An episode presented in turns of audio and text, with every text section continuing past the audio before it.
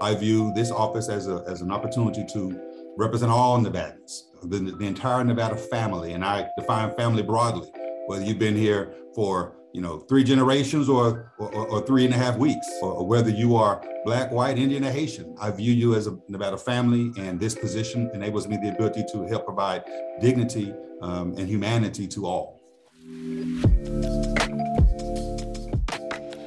Hello, and thank you for listening in this week to Duane Morris DEI 360 with Joe West. I'm Yamika Anderson Howard, DEI Manager at Duane Morris. Today, we're pleased to have Nevada Attorney General Aaron Ford discussing his calling into public service. Hello, Joseph West here, partner at Duane Morris.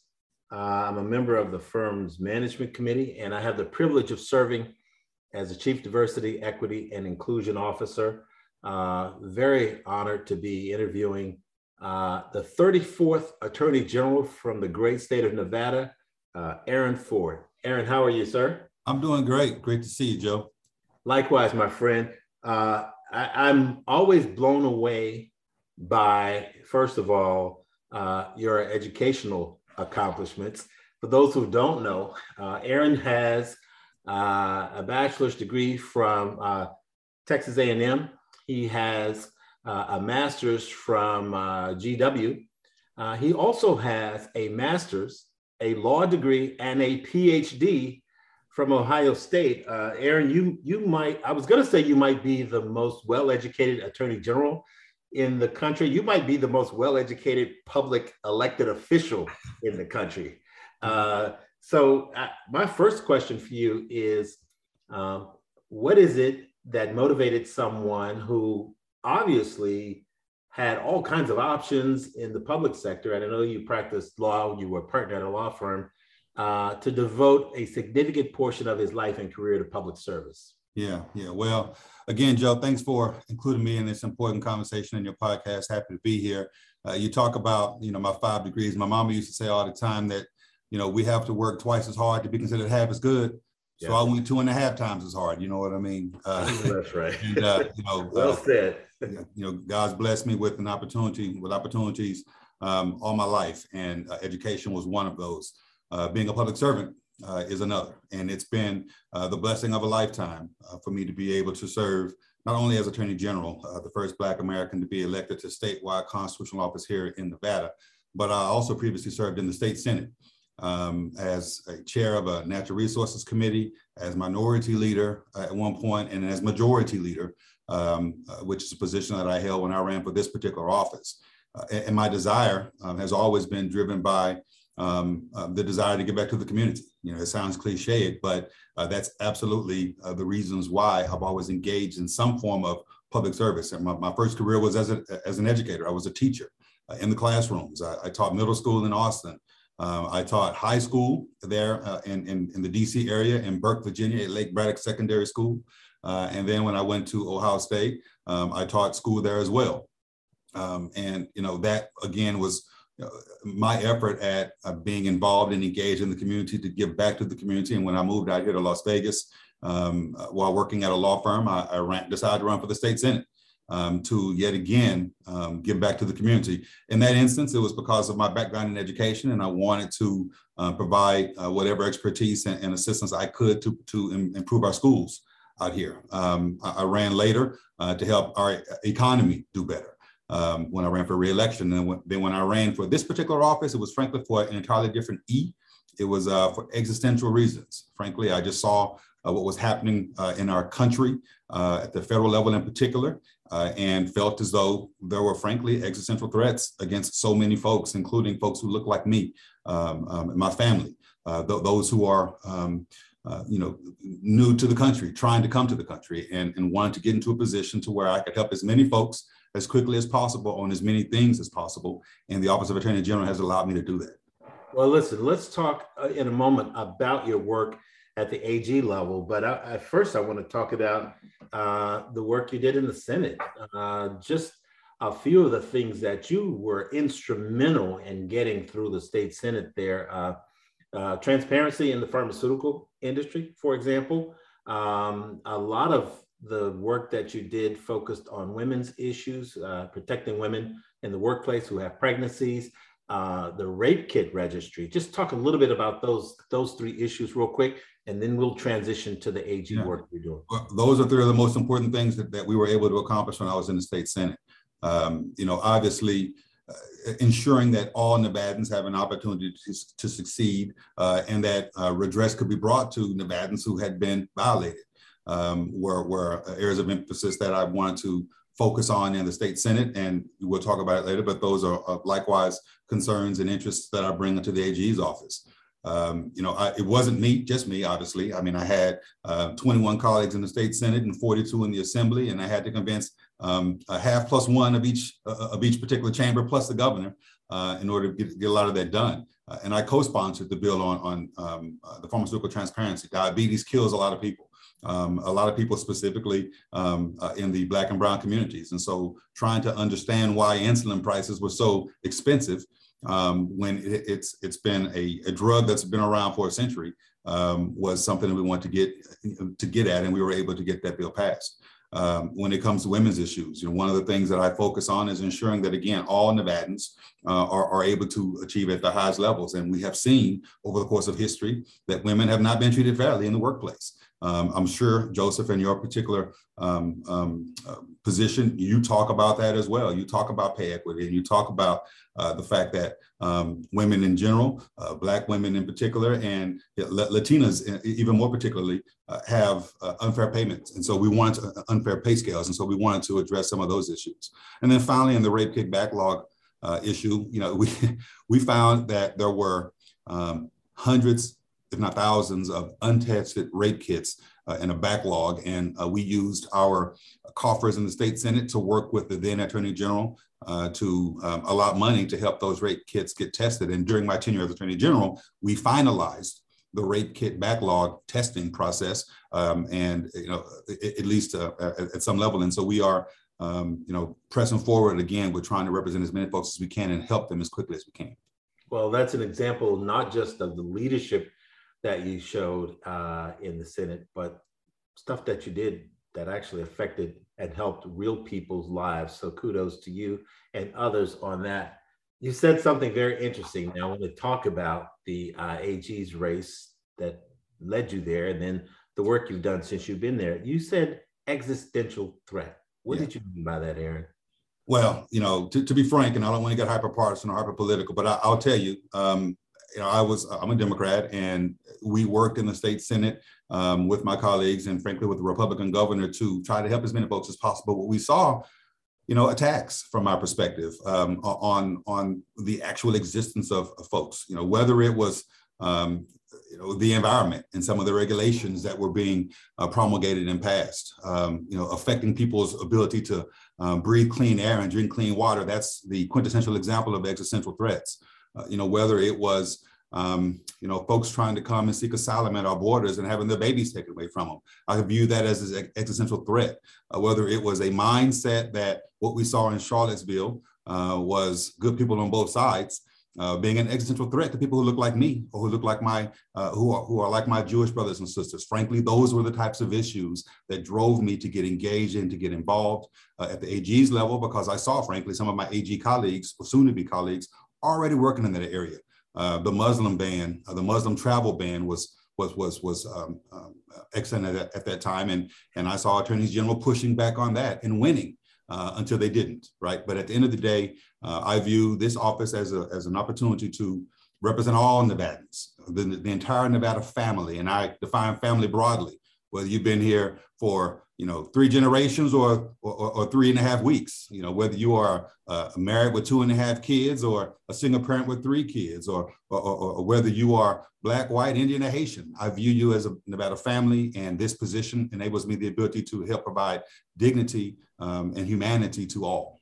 So much of the political lens in, you know, most of our lifetime, and of course, Aaron, you always remind me that I'm older than you.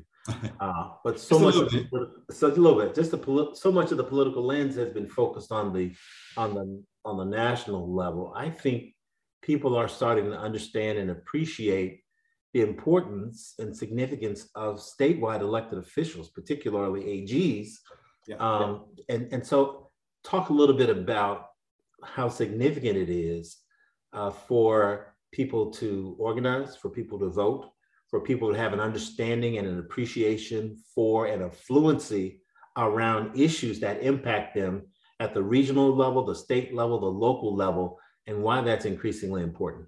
Yeah. Well, look, it benefits the entire society to have a focus on statewide races, on local races, uh, particularly in the attorney general realm. Uh, you know, in the aftermath of what I can say now was George Floyd's murder, um, I was the attorney general at the time. And as a Black man uh, wearing a badge, uh, I was able to utilize my position to talk about the intersection of race and policing uh, in order to come together with um, two bills that passed unanimously in the aftermath of George Floyd's murder that helped to create or um, restore or to augment trust between law enforcement and the communities that we serve. Uh, we passed a bill that allows my office, for example, to uh, investigate police departments that are alleged to be engaging in discriminatory or, or unlawful policing and it passed unanimously with support of law enforcement and the ACLU, for example, with the uh, with public defenders and district attorneys supporting the bill, with Democrats and Republicans voting in favor of the bill unanimously and having it signed. Similarly, after Breonna Taylor was killed, um, I sponsored a bill that limits the use of no-knock warrants here in the state. And it likewise passed unanimously with the same contingent of folks. And the reason why I mention those as examples is because I was able to utilize the state office of attorney general in order to effectuate some real positive change. Um, and the focus on statewide races, again, when we recognize the importance of, of their, their role in society, uh, is a benefit to the entirety of society. You are one of the few uh, people of color serving as a chief uh, law enforcement officer for one of the states in this country. Um, I want to talk in the minutes that we have left about uh, the rule of law and some of the threats to the rule of law that we see playing out in the country, um, why we should be concerned about that and what we should be doing about it. Yeah. Listen, um, I've been attorney general for three years and, and five months, and well, in two days it'll be five, or three days it'll be five months. Um, I was inaugurated January 7th, you know, 2019. And, you know, I, I took an oath, an oath of office uh, that said that I would have to protect and defend the Constitution of the United States and our state constitution. Uh, it turns out that there are a lot of things that I end up having to do during my tenure that were not in the job description. I mean, I knew I, I knew that oath, um, and I, I, took that oath and I meant it, but I did not know that, frankly, it would mean that I would spend time defending the actual existence, speaking of existentialism, of our democratic republic. Um, there were attacks attempting to undermine our electoral system uh, that um, you know, were, were, prevalent not just in Nevada, but certainly in Nevada. Um, six lawsuits waged uh, alleging that there was widespread voter fraud in our state. Um, one of my jobs as Attorney General is to be the chief, le- chief legal advisor to our Secretary of State, who happens to be a Republican. And she and I worked together to ensure that we had integrity in our elections. Uh, and you know, we, we pushed back on the the, the uh, misnomer that there was widespread voter fraud. There were instances of voter fraud. Let me be clear. Uh, there was one instance in particular that I will share uh, that you probably saw um, on national television, where an individual was claiming that um, someone had voted his his deceased wife's ballot. Um, uh, it was a mail-in ballot, and, and he swore that he had no clue how that happened, uh, uh, why it happened, and it was a shame that it did happen. And uh, turns out he voted his dead wife's ballot, mm. and I prosecuted him uh, and took a, a, guilty plea on, on, on felonies related to that. Um, and, and, and, that's the example that I'm talking about, right? The rule of law is important. And it's one thing to get on television and to, and to you know, claim uh, evidence, but it's something different to go to court and to produce it. And, we were able to demonstrate in our court cases that the evidence was not there for widespread voter fraud. We were able to, to demonstrate that it was there for an instance of, of voter fraud. Uh, and the rule of law uh, is that which undergirded the entirety of our argument. Well, there's a couple of things you said that really stuck out to me. Um, when you were talking about legislation passing earlier, twice you said passed unanimously. Uh, and then moments ago, when you were talking about uh, some of the work you did with the AG's office, you talked about collaborating with one of your Republican colleagues. Um, I, I, I, just think, uh, you know, in this hyperpartisan, even adversarial political environment we find ourselves in, um, I, I think the people who actually can reach across the aisle to get things done tend to be few and far between. Uh, talk a little bit about how that's animated your work and why you think that's important, Aaron. Listen, my, my worldly philosophy is that I know I don't know everything about anything, let alone everything about everything. Um, uh, you know, no one has a monopoly on good ideas, and to be sure, no one has a monopoly on bad ideas. Uh, and the way that you discern uh, between the two is to have conversation, uh, recognize the importance of compromise, recognize the importance of give and take. Uh, the bills passed unanimously, um, not because I ran in roughshod over everyone and said it's my way or the highway, but because I wanted to listen to what law enforcement had to say about, for example, the limitation on no-knock warrants. Uh, I wanted to understand the practical implications of what it was I was seeking to do, um, and I was able to amend my legislation or, or my approach accordingly. And again, it, it, it led to unanimity. Uh, it's I wouldn't call it a lost art. There are a lot of people who want to engage uh, in the compromise and the bipartisan efforts to get things done on behalf of the folks who put us in these offices. Uh, but there is a hyper partisan element of politics now uh, that has uh, taken over um, at some level and certainly gets the headlines.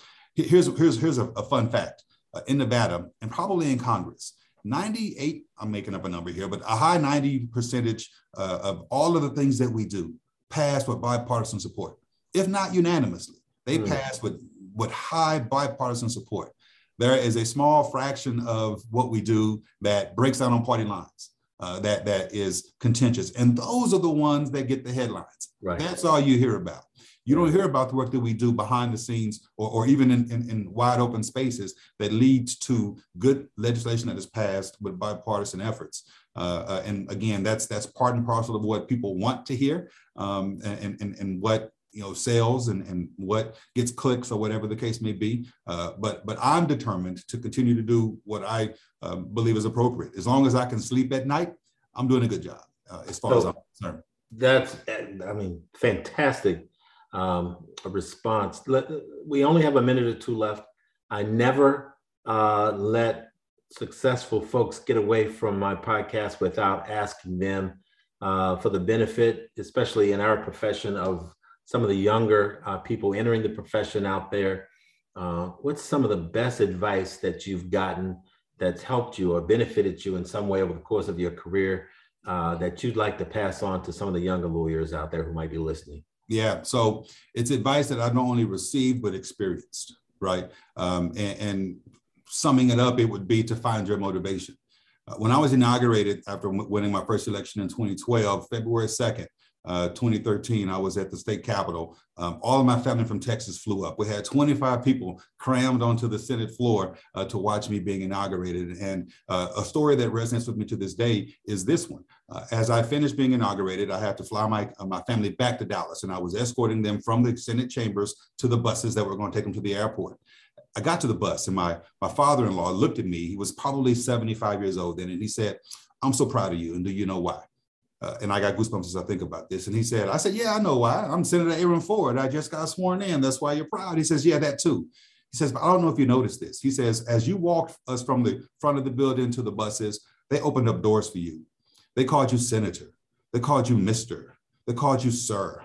They called you doctor because I'm Dr. Ford. Uh, he said, they called me boy till I was 40. And that to me, these are goosebumps I got that are bad goosebumps, right? That to me reminds me of the importance of the work that we do in elected office.